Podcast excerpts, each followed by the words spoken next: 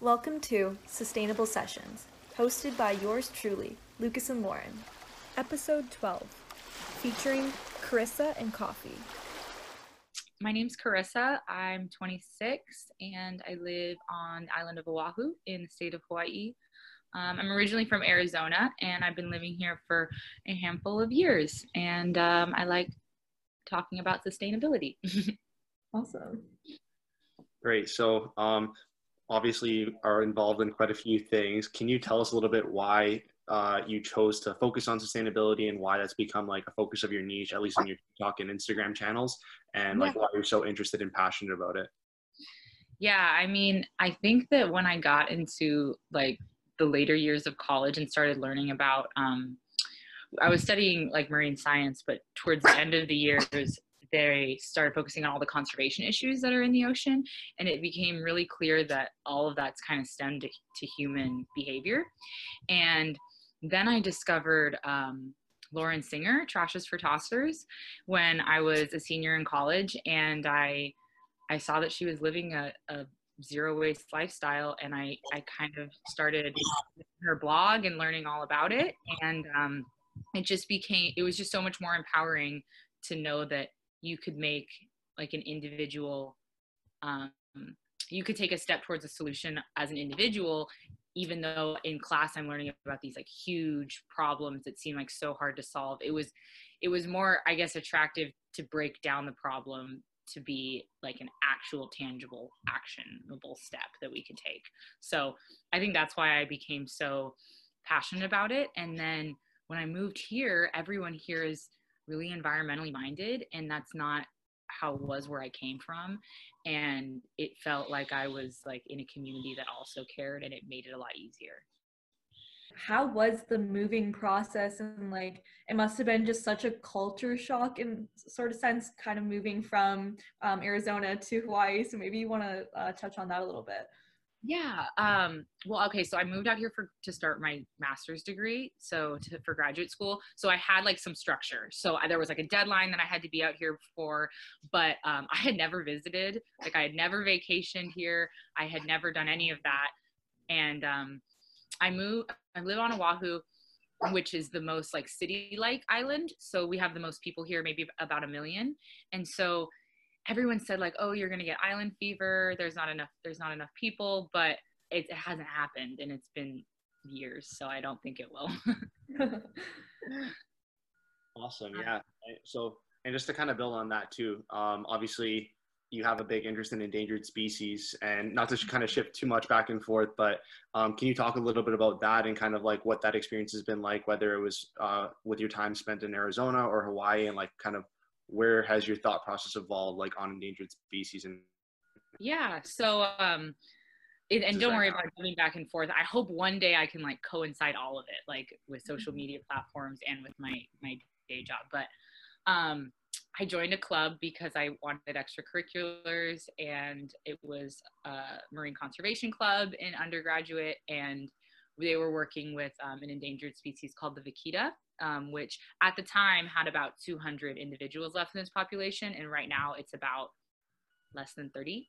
Um, so that was a long time ago, and that was like really on.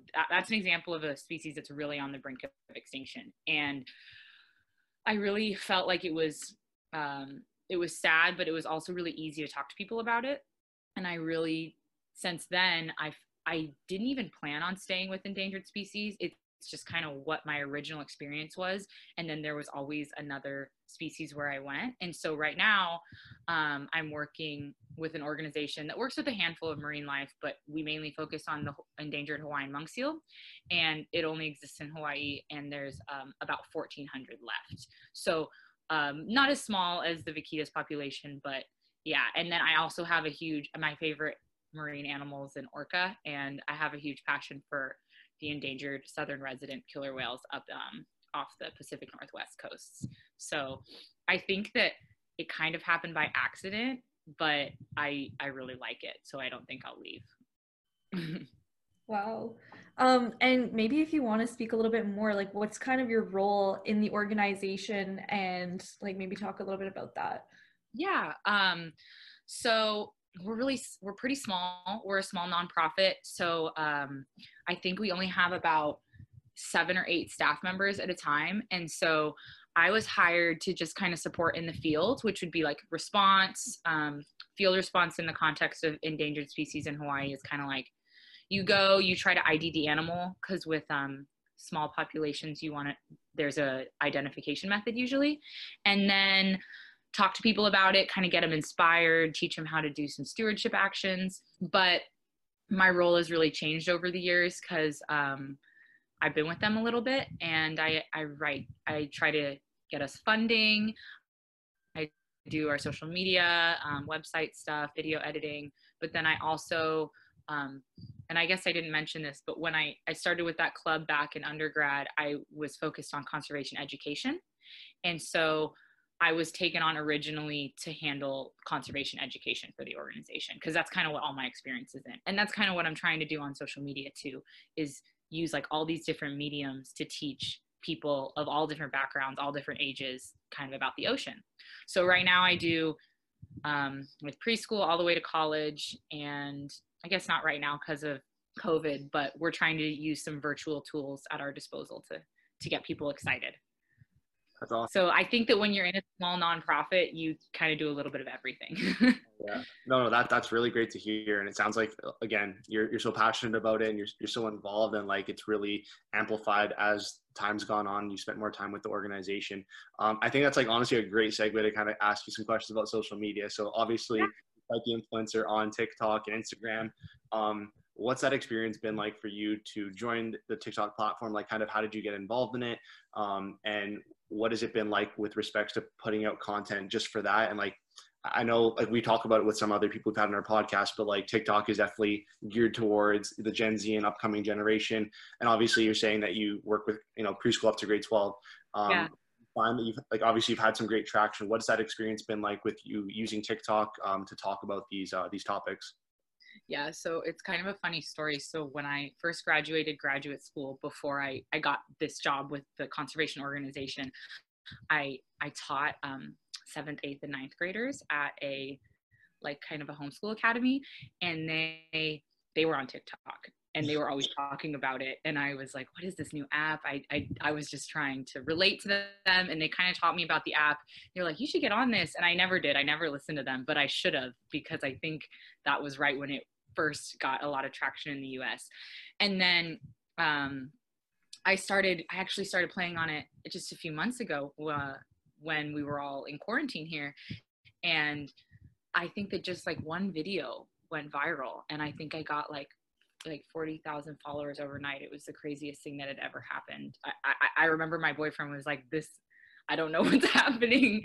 But, um, and since then it's only been, I think about a few, like five or six weeks. And, um, I was like, okay, I, I guess with, with this following now I can just start talking about the ocean. And so it, it's kind of been really a whirlwind and i also like super used to instagram and so i'm still adjusting and figuring it out i mean i had worked with i've worked with brands and companies on instagram and stuff too but even with tiktok it's it's just a little bit different and so um i think right now i'm trying to focus on wrapping my head around it and like what it means and what exactly I want to do with it. Like I, I think I know what I want to do with it, but I also really value the creative freedom that it brings, like outside of Instagram. And like I really love that you can um you can watch videos of any of your interests because the algorithm's so sensitive that you can I could be watching a video on politics and then a video on financial advisement and then sustainability. And so I I it's kind of been a little bit mind blowing of a journey, I would say, it just happened. No, that's so awesome. And I, I definitely feel that as well too. Like there's always like new things to learn. And I feel like how creators are showing and teaching content is just becoming a lot more creative. Um, and I mm-hmm. guess kind of to chat a little bit too about other eco creators. Have you met any other kind of eco creators and what's been kind of being in that community been like for you? Yeah, it's also really funny. So I found EcoTok. Um, I, are you guys familiar with that uh, handle? It's um, I think it's it's a collaboration of uh, eco influencers on TikTok that are sharing videos. So like the day after I went viral, I messaged them and I was like, "Hi, um, I would love to to submit some videos." And um, I got put in this awesome group message of all of the um, sustainability and environmentally minded um, creators on TikTok, and it's amazing. I I have so many notifications all the time, but I I love like going through them and people. It's just it's nice to feel um to feel like you're not alone with all of the messaging that you're trying to share. And there I, and I there's you know it's really it's so inspiring how much momentum there is on TikTok for sustainability. Like so much more than I've ever experienced anywhere else. Like in classrooms, in communities, in on Instagram, on YouTube. It's skyrocketed on TikTok. So um, there's just a lot of potential. But I I think I'm yeah I'm forming friendships with all of them, and I I'm starting to. I, I hope that we can like work together in the future too. awesome yeah, for sure yeah. it, it's such a crazy experience and like even like us too like we started getting on tiktok same kind of thing like right when quarantine was picking up and then it's just like the, like you said the, the algorithm is just so sensitive if you just watch mm-hmm. some content like your feed just gets killed with a lot of that and it's like again, so if you really like some of these topics, you're just going to get bombarded with so much great content. And I think what I really like about it too is that like the content itself is so like organic and real. Like compared to Instagram, like people will spend more time like, oh, is this the perfect edit for this picture or whatever that's going out? Whereas TikTok, it's like it that almost is like too much, and you won't get success if you like overdo it. Like it, it needs to be like a very true, real uh, type of content when you're teaching kids and even when you're learning for yourself on the topics, whether it's endangered species or sustainable living, um, where do you tend to source a lot of your information from? Like, do you have any like types of books or articles or sources you like to read? Um, is there any like particular accounts that you like to focus on and, and kind of what do you recommend for any of the listeners that are trying to learn more about any of these topics and, and how they can kind of source this information? Yeah, that's a great question because I think resources are so important. Um, so uh, when I'm teaching kids and like in my day job and even on Instagram, like I've just had this information for so long that, that I I feel like I I fall back on the same messages. Whereas with TikTok, because so many people are so passionate about it on there, I'm learning new things like every single day, which is uh, crazy because it's actually becoming one of the resources for me. But I would say that um, because I have a scientific background, I really do try to source all of my information like in primary publications, which is super dense, and I wouldn't suggest people trying to sift through it. But um, there are like legitimate sources. I feel like I have a handful of like sustainability um, uh, influencers or, or people on my social media space that I try to uh, keep up with because I care about like their thoughts and opinions. But as far as like actual climate facts and, and scientific facts, I would say um, either a primary source or even a secondary source summarizing that. So, like, um, for example, there was some statistics coming out that are published in the IPCC. So um, that'll that's telling us like, oh, are we going to get like two degrees warming by the end of the century? Like that would be like the primary source for something like that. Um, it takes a lot of time to do that, which is why I think social media is such a good tool because people can summarize it um, in like a shareable graphic or things like that. But then you have the element of like, is it sourced correctly? So um, I would say for fun, I like to read like blogs from like Trash is for Tossers or or companies that um, also have blogs, or um, I have and then on my day to day i have like i follow accounts that share climate facts. And then if i see something super interesting i'm going to follow up on that and see what the source is and look it up if when i have the time you know? So there's a lot of different avenues you could take but for people looking for it i would say like I, I try to be really intentional with like the content that i consume. And so if you want to like learn more about the environment then make sure that that's the content that you're taking in because it can really i think um, it can change your mood and your uh, like mental state if you're consuming negative content or positive content. Mm-hmm. that's awesome. I actually have a, um, a few questions too because your background is in a lot of like the sciences and stuff.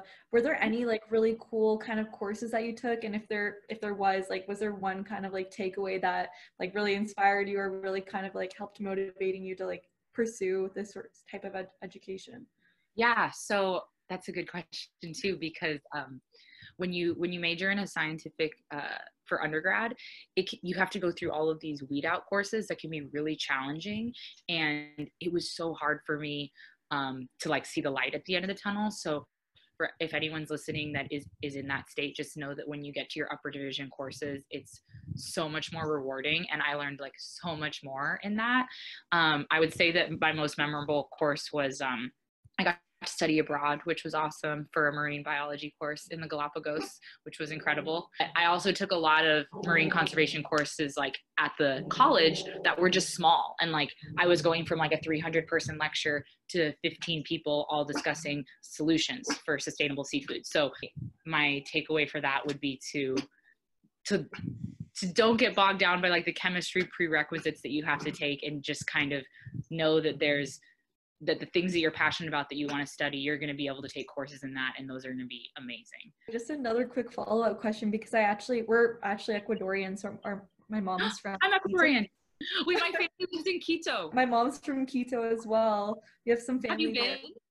I went when I was younger, like in grade three, and my brother went when he was um, a baby. But I actually just had two friends that traveled to the Galapagos, and they were telling me that it's like closing down for tourism just because like so much stuff is getting like polluted and stuff. So I was just curious to hear more about like your relation to Ecuador, like how it was studying abroad, and like it just hits home for us as well.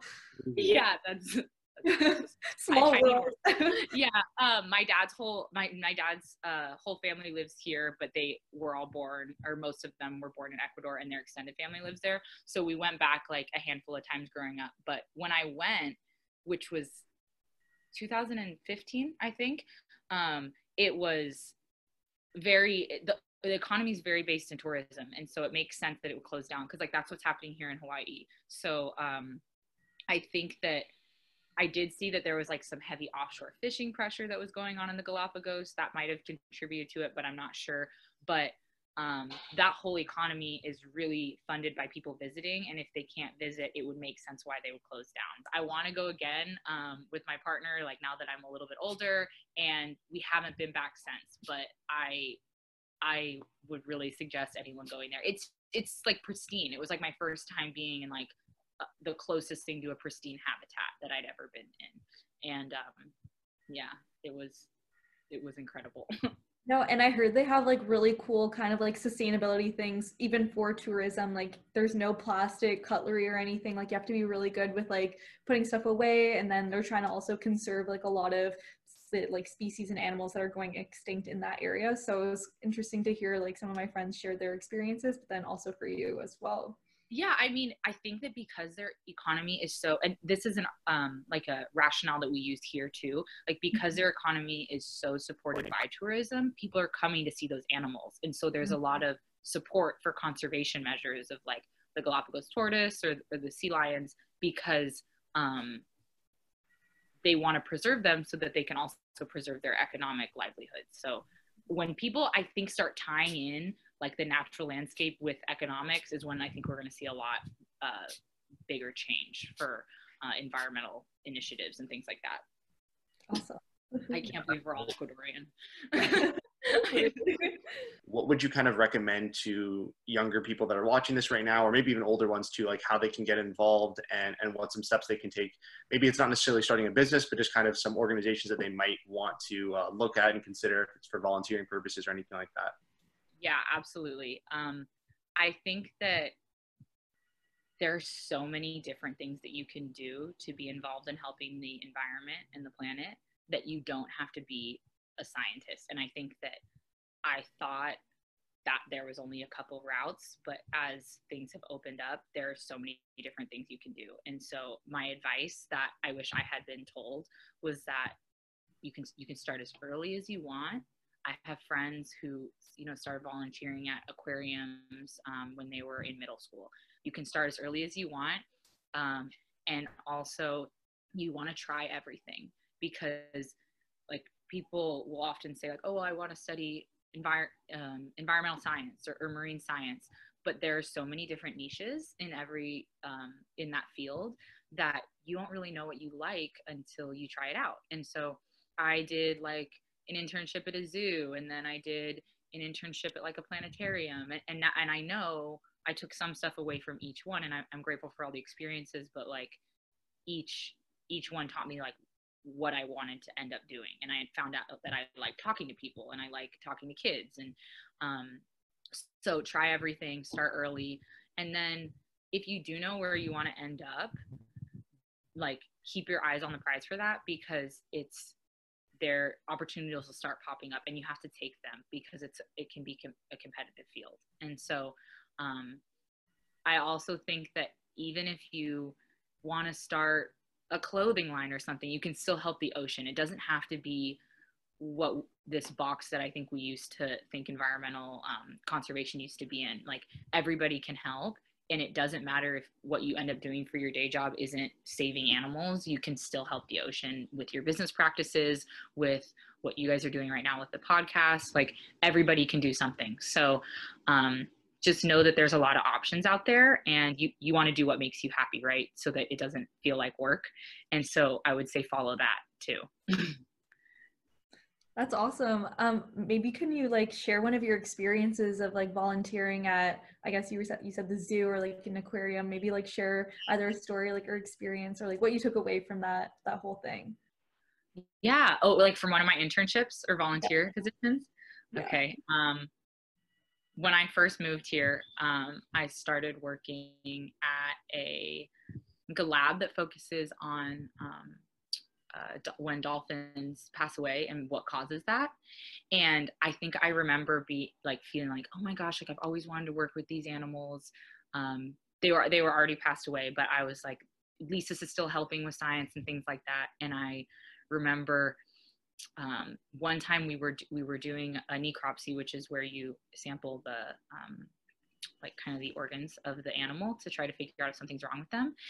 And I found like like a like a piece of plastic. And i was just like but it wasn't like it was like a lot of it. It was not um not a negligible amount not not microplastics. And i remember sitting there and i was like people don't even know that these animals have this like in their stomach. Or or they they do know but i'm like holding it right now. It's it's not like this far away thing. And when i was growing up um it was it seemed like the climate change and all of this was something that my kids or my grandkids were going to have to deal with but it's not it's it's right now. And i i remember it was like my first year in graduate school i had like just moved here i was still adjusting and i was like i'm it it, it helped reinforce that i was doing the right thing for like my journey. And i remember thinking like people need to know exactly how to stop getting this stuff in the ocean so that it stops getting this stuff in these animals so that we can like have a healthier planet. And connecting all of those dots i think is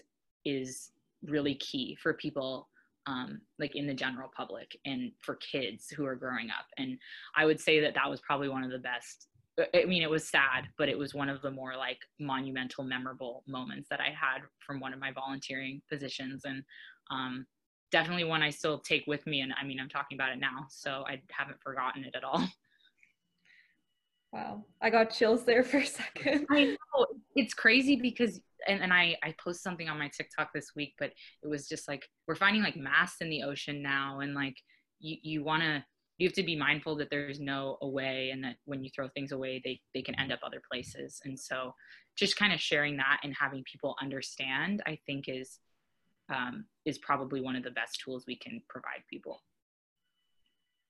Yeah, I think that's so true, and I think exactly what you said too. I think a lot of people have this mentality that it is far away, and like because you know they might be in a more urban community or whether it's like residential land or anything like that, like they're just so used to like, okay, I'm just going to put my stuff curbside and I never have to worry about it again. And then mm-hmm. now, like I think obviously you have a big passion in, in endangered species and, and specifically marine life, but I think it's for people that are kind of interested in it, having a, a, volunteer experience like that, or just having something more hands-on, you're like, oh my god, like it's not just a video on my phone. Like this is like right yeah. here in front of me, and it just it helps them really connect with the problem on a much more deep deep level. Um, I mean, like I know my sister and I, um, when we first started this brand, we used to do like trash pickups around like our community, and like I think we always had this mentality like we live in a pretty clean place, and like it, it granted it definitely is, but like then we'd stop and like look at some corners and it's like when you start to like look for stuff you really realize like oh my god like there's garbage literally everywhere and it, it just started clicking with us like even in a community that we think is so clean like there there's problems literally everywhere and we always try to encourage young people that even if you want to start making an impact, whether it's through volunteering, like start with your home and, and whether it's in your own actual home in your own personal life and then you know it expands to your families and friends and then your local community. But like there's so much that can be done and it, it just it's crazy when you really start to look for it how quickly you start noticing stuff. Yeah like you doing hands-on work like i, I feel like that's really important too getting hands-on experience because then you walk away from that task or, or whatever you were doing feeling like okay i just helped. And that um, can help be inspiring for people when it feels like they don't want to keep going on with conservation and stuff like that. And so, yeah, definitely start at home, start small, just know that every small step is making a difference, you know. I I I definitely see that that's important. And also, I mean, I would love to go travel to the places that, you know, don't have the waste management infrastructure that we're so lucky and privileged to have because um because I live in a really clean community too, and, and I sometimes think the same thing, like, oh, I should just go to the beach on the other side of the island to clean today. But um, but knowing where it's actually going is, I think, would be really eye opening. And so I hope to eventually travel those places and, and maybe photograph it or something like that. Well, Lucas and I actually did um, a plant tour at our uh, management recycling facility, and it was just insane to see the scale at which there's so much trash. I think it's the biggest one in all of North America, and it's pretty close to us in Ontario. Um, but it was just insane to see like all that trash, but then also knowing that there's equipment that's kind of sorting and like moving things out. Like we know the solutions are there and the technology's there. It's just a matter of us like putting things and sorting it properly, and that all starts with the individual. So that's something that we try to emphasize with our content as well yeah individual choice is so important and it's it's hard because I, I get a lot of people on tiktok that are like it's not it's not the individuals it's really the big corporations which it's true but we we can all be part of helping right and mm-hmm. if we focus on that i think we'll feel like we can go longer with the um, all of our actions and things and things like that for sure and like I, I just was skimming through some of your content before this too and like i know you really like Uh, since you've started to like where you're at now like you you really are very close to like let's say the zero waste like true like absolute sustainability lifestyle but it's always like a growth and like how you kind of got there. For people that are kind of just starting out on their sustainable journey whether they're like small and, and maybe like they might be in a family or a setting where their friends and coworkers whatever don't necessarily think the same way that they do and it, might be hard for them to kind of make those changes and take those first steps. Like what do you like what worked for you and for young people just starting out their uh, their personal sustainable journeys? That's that's an awesome question. So i would say that don't like be so hard on yourself because um, we do live in a, a system that has, that generates a lot of waste, and um, we can't always step out of that system. And I was really hard on myself at first. I was really attached to the zero and zero waste, which is not even attainable. And um, and what you want to do, and, and I say this with people like with their diet too, if it's much better to take a small step that you can maintain for a long time than just to go really hard at the beginning and burn out and then just be like, I can't do any of this. And so if you are trying to cut out plastic, like start with a certain, um, start with one item or start with one room in your house or start with one topic that you want to learn about because there's there's so much to learn about and it can be overwhelming if you don't like take care of yourself in the process so what worked for me was um, started with my bathroom and um, i would say that i'm i'm I feel really confident about the low waste in my bathroom now, but um, something I could do better on is I want to get better at making a lot of my own food so that I'm not purchasing so much um, packaged food or frozen food. And like, so I'm still, I'm still getting better. And, and I think that everybody for their whole life will continue to find one more thing that they're doing or like, and one thing that really stuck out to me, what I think I heard it over on Instagram was, um, if you can if you have something that's really important to you like say it's like art um, don't focus on that right? Don't like cut out all the plastic with art because that brings you so much joy. And so just focus on the things that are easy like um, bringing cutlery with you if you're going to get takeout or like for example like me and um, my partner we like to go get takeout from like a food truck. Well i'm not going to stop getting that. Um, luckily they have like paper um, packaging but I'm just going to try my best with what I can when I go there because that's like something that's really important to me. So I would say start with the things that don't seem like they're such a sacrifice. Seem like there's something fun to and, and try to keep it. Get, be patient with yourself and and try to um, start small for the long haul instead of do it all at once. I think that's a huge point to bring up as well because I even find just like even for like birthday parties and stuff like you you're still going to celebrate and you're still going to be doing a lot of these things. It's just kind of transitioning it to make it a little bit more sustainable. Like i even know with like my my close family members um, for like the little kids birthday parties they still bring like plastic cutlery and stuff. And i think as we can try to like make some of those movements and transitions we'll be on our way. But it's really hard to see that as well too because now these kids are growing up just thinking like it's fine just get plastic throw it out. Like it's changing that mindset. So i think that's something that we're trying to do like and hopefully like our generation can kind of instill those habits but yeah it's a little bit hard. Yeah i think leading by example is probably like because because sometimes you're not in a, a comfortable enough situation where you want to say something. So in that case i try to just lead by example and then if you but yeah i mean if there's an opportunity for education i also try to take it. It's kind of just what you're comfortable with and yeah because you because it is hard not to think about that like oh no this this this kid's growing up thinking this is okay and we're actually trying to get rid of it right now. Um, but that's why i think that like legislation and laws are also a key component of, of individual choice and um, corporation accountability because like we have a we have a plastic bag ban here. Do you, do you guys have that in ontario? It's supposed to start in 2021 so like I mean, I don't know what's going to happen now with COVID, kind of it, but we are supposed to actually have an entire single serve plastic ban um, from the federal government. Um, I, I, mean, hopefully, I, I, don't, know what the implementation is going to look like, but I know, um, like, I, I have like a friend who's actually works at a law firm, and they work with um, a big pizza chain, and they've had discussions already about how they have to like uh, change up all their supplies that they have bringing in for a lot of the, the, the packaging that they use already and like making all like i know organizations are already starting to think about a lot of these alternatives so like i don't know the exact deadline of when it's going to kind of happen but um, i know there's definitely plans for it and it seems like organizations are they have to be proactive like if they get a deadline they have to make those changes so um, soon but i don't think uh, yeah.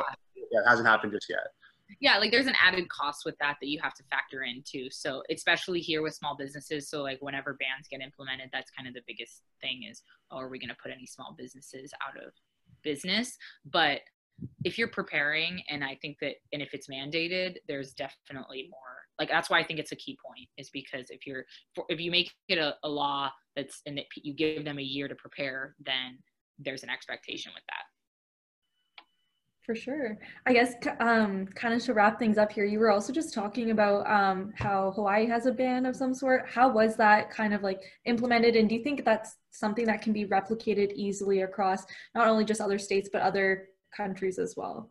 Yeah. Um, it had, the bill had died so many times. Like I was there, I, I, I was there testifying like every single time. And because we're trying to also get uh, styrofoam banned here.